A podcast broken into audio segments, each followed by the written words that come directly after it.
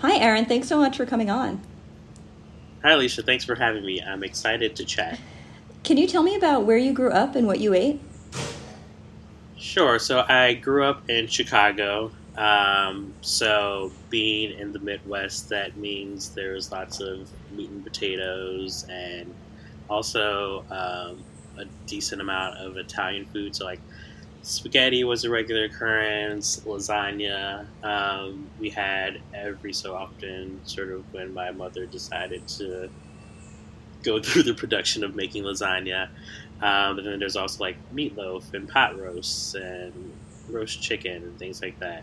But also, I am from an African American family, so we grew up with lots of soul food like fried chicken and smothered pork chops and collard greens and macaroni and cheese, candied sweet potatoes. So those were also very regular occurrences. Right. And what inspired you to get into food? Because I know it wasn't your first career. Yeah, so my first career was working in finance, and sort of shortly into that, like literally only 4 or 5 months after I started working, I decided that I needed a hobby. And I had always had an interest in food because I love sort of the creativity, and I love the way like cooking could bring joy to those that I was able to feed. So I just started a blog as a hobby and something to do in my free time. This was back in 2009, so like blogs were just sort of getting started. I was like, oh, I can do this. Keep in mind, like I had no idea what I was doing. But then just the passion and the interest just sort of grew from there to the point where I went to culinary school, and then I graduated and quit my job in finance all the same week, and I haven't looked back in the 8 years since. Did you work in restaurants after culinary school? Yes, so after culinary school, I took an internship at Food Arts Magazine, which was more of like an industry-focused restaurant publication. And I did that Monday through Friday, 9 to 5, but it was unpaid. So partly because I wanted to make some money, but also partly because going into food media, people had said it would be good to get actual restaurant experience. I started working at a place called Northern Spy Food Company in the East Village in New York on the weekends.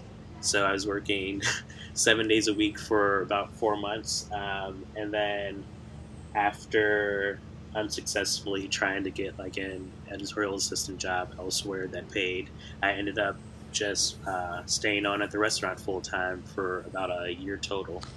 Wow. And do you think that working in a restaurant has given you a very different perspective as a restaurant, as a food writer, than people who haven't worked in the service industry?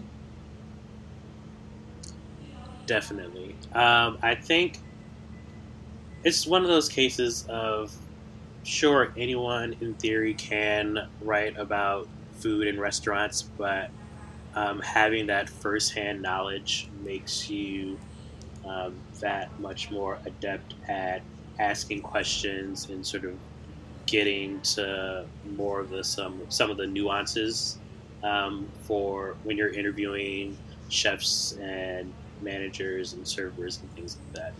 Right. And so you started your blog 2009. You didn't really expect it to turn into your career, but it kind of has, right? And so how have you kind of grown and maintained it over the years?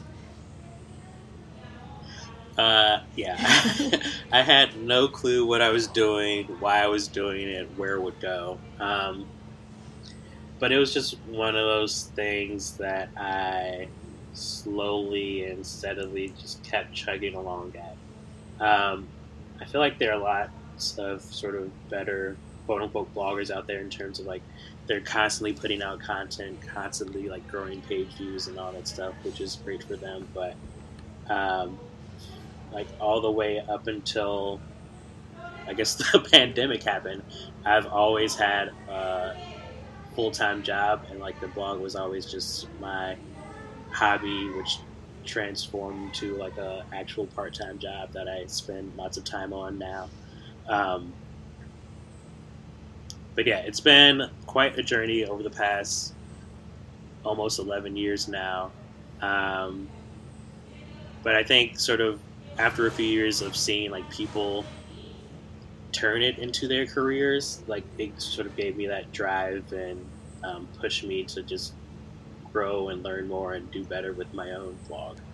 Right. And I feel like you have a very specific style. Like I think so many people, you know, focus on different types of cuisine, but yours is just very you. And so how do you approach deciding what you're going to create in terms of recipes? And then also, what is your developing process for recipes? So in terms of what I'm going to create, it's a lot of it's just like what I want to eat, what I think will taste good, because of like sort of who I am. Was like I went to culinary school, so I had the sort of classic French techniques. I grew up in the Midwest eating soul food, so like comfort food is sort of the base of a lot of what I like to do and cook and eat. But also living in New York City, there's a global sort of array of cuisines at my fingertips that I like to explore and experiment with every once in a while, and sort of incorporate the occasional like ingredient or flavor profile I haven't necessarily grown up with, but I've tried and I'm intrigued, and I'm trying to find ways to sort of incorporate that with what I'm used to doing. In terms of developing recipes, it's sort of like a variety of ways. It could be I come across an ingredient that I'm not familiar with, and I just have like a natural curiosity. That comes to, like, my recipes and my food. Like, there's something I don't know, then I want to know about it and try to learn how to use it. So, like, with one of my recent recipes were rye chocolate chip cookies. Like, this was the beginning of the pandemic. I couldn't find regular flour. I saw some rye flour, so I was like, let's see what I can do with this. And that's how sort of that recipe was born. But also there are times when I think of other dishes, and I see people out there that have like all this equipment or all this space or all these like fancy ingredients, and I try to keep my recipes simple in the preparation, or strip out things that aren't necessary to the finished result or don't have as huge of an impact. Just simplify things, make dishes full of flavor, and hopefully not too difficult to prepare. You mentioned finding rye flour instead of, you know, all-purpose to do cookies. How has the pandemic changed your cooking generally, if at all? I think one way that it's changed my cooking is that I used to go to the farmer's market at least like once or twice a week and sort of walk through and pick up things, just like whatever was abundant and looked beautiful that I wanted to like take home and cook it. But since the pandemic started, I'm making just fewer trips to the grocery store. And I hadn't gone to the green market since March until like last week, so it's just like what I am able to get has changed, and also just the fact of like shopping for a week versus a couple days, that changes what I purchase. Right. What have been some changes that you've made to your own general cooking to accommodate that? I've tried to make better use of like pantry ingredients, so like beans and rice and pasta, and then I also like try to force myself to just cook from what I already have on hand. Because there's always times when it's like, oh, it would be really nice to make XYZ. Like, that's what I want. I'm going to go out and buy those ingredients and make this. When in reality, it's like, I have tons of other things at home that I could eat. That I may not have wanted to, but I'm like, okay, I'm going to try to make something with what I have here. Right. I think everyone is still doing a version of Chopped at home. I've been doing that too.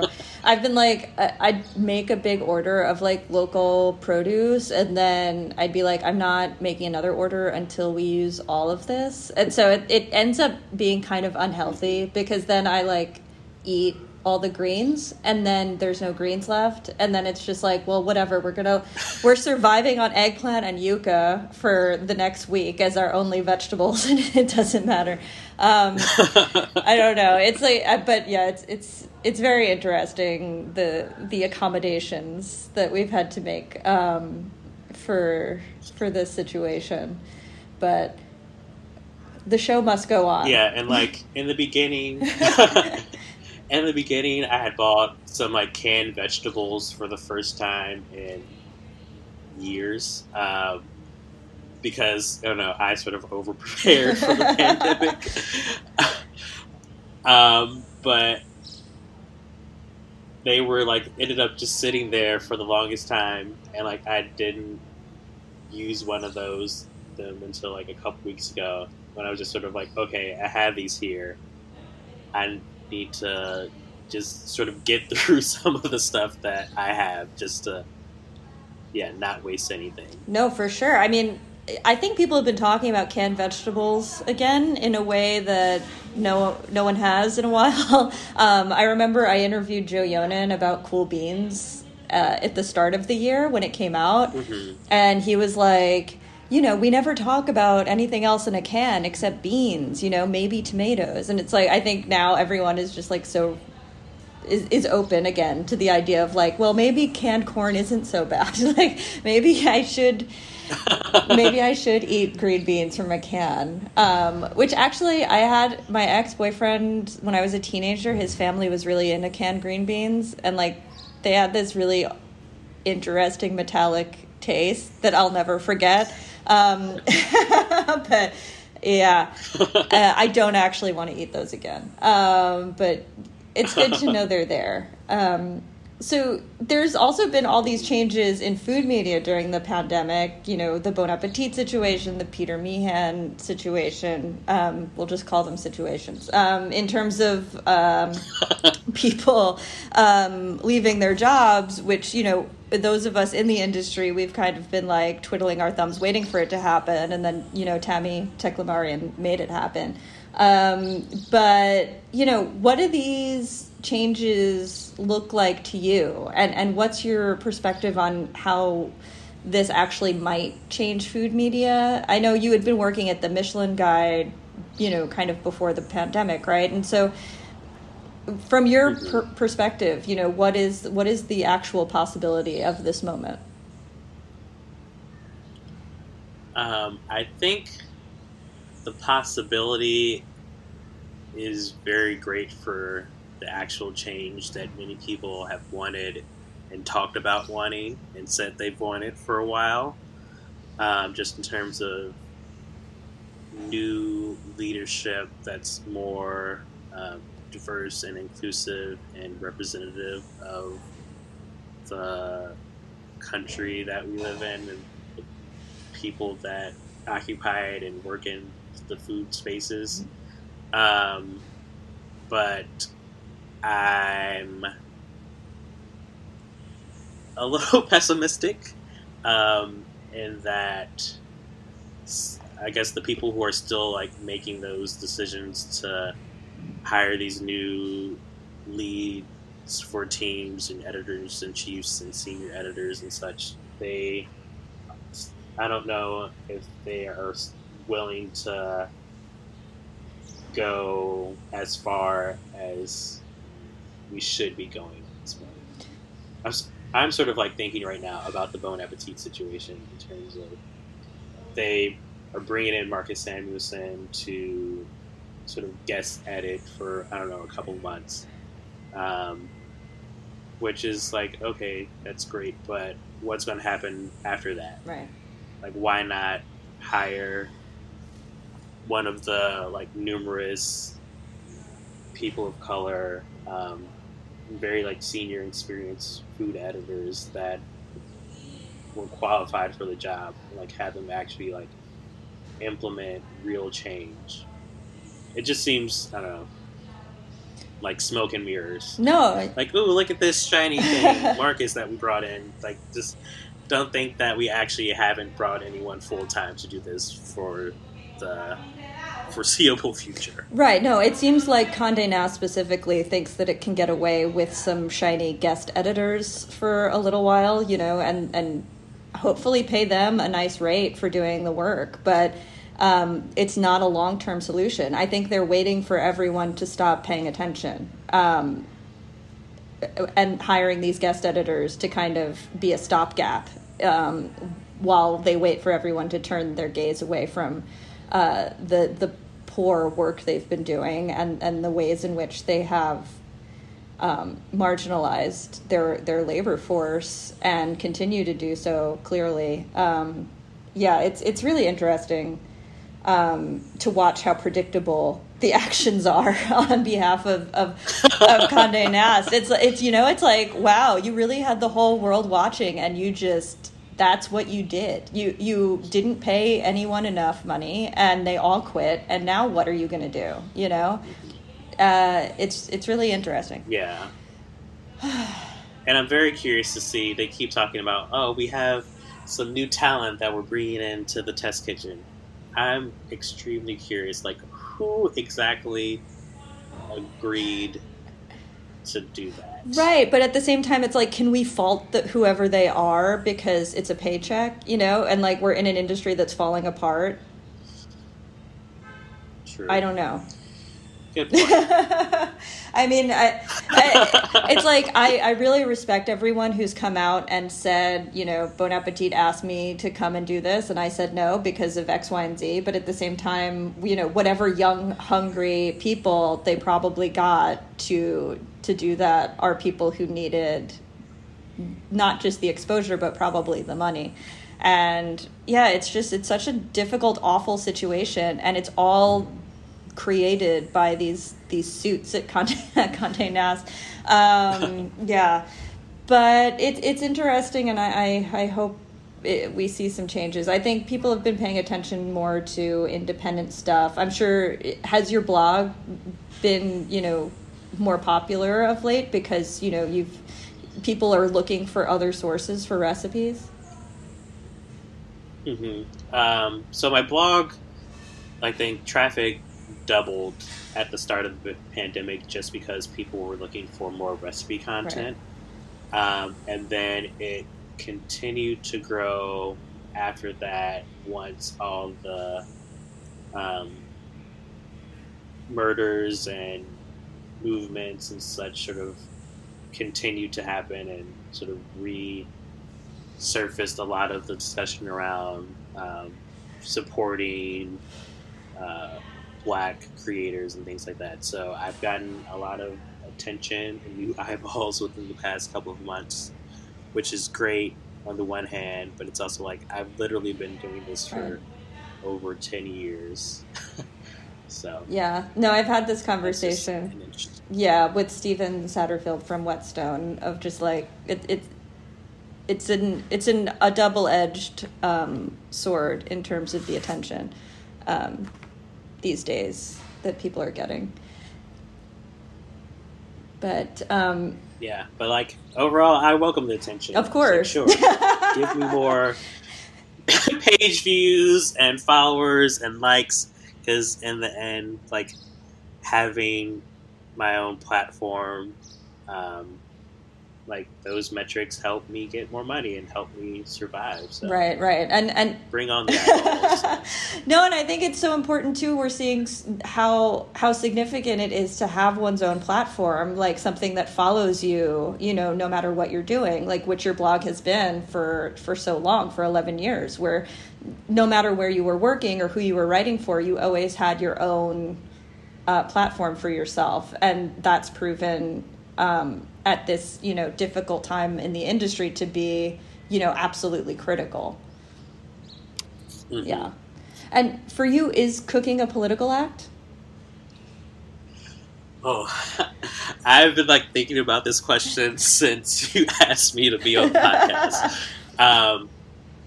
So my answer is, the short answer is yes, with an asterisk.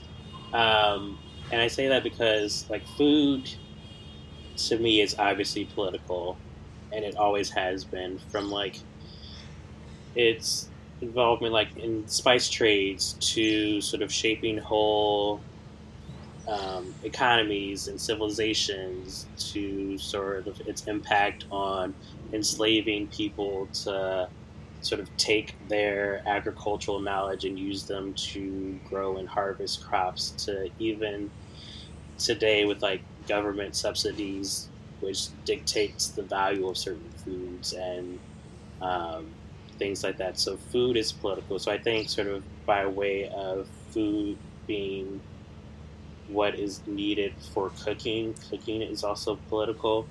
But I believe there's times when it's overtly political, like in terms of selling box lunches to fund the civil rights movement, or sort of the Black Panthers free breakfast program for kids, or even today, like the Bakers Against Racism sort of fundraiser, and like feeding the resistance with like Fuel the People and things like that. So those are sort of the explicit choices that people have made to make cooking political.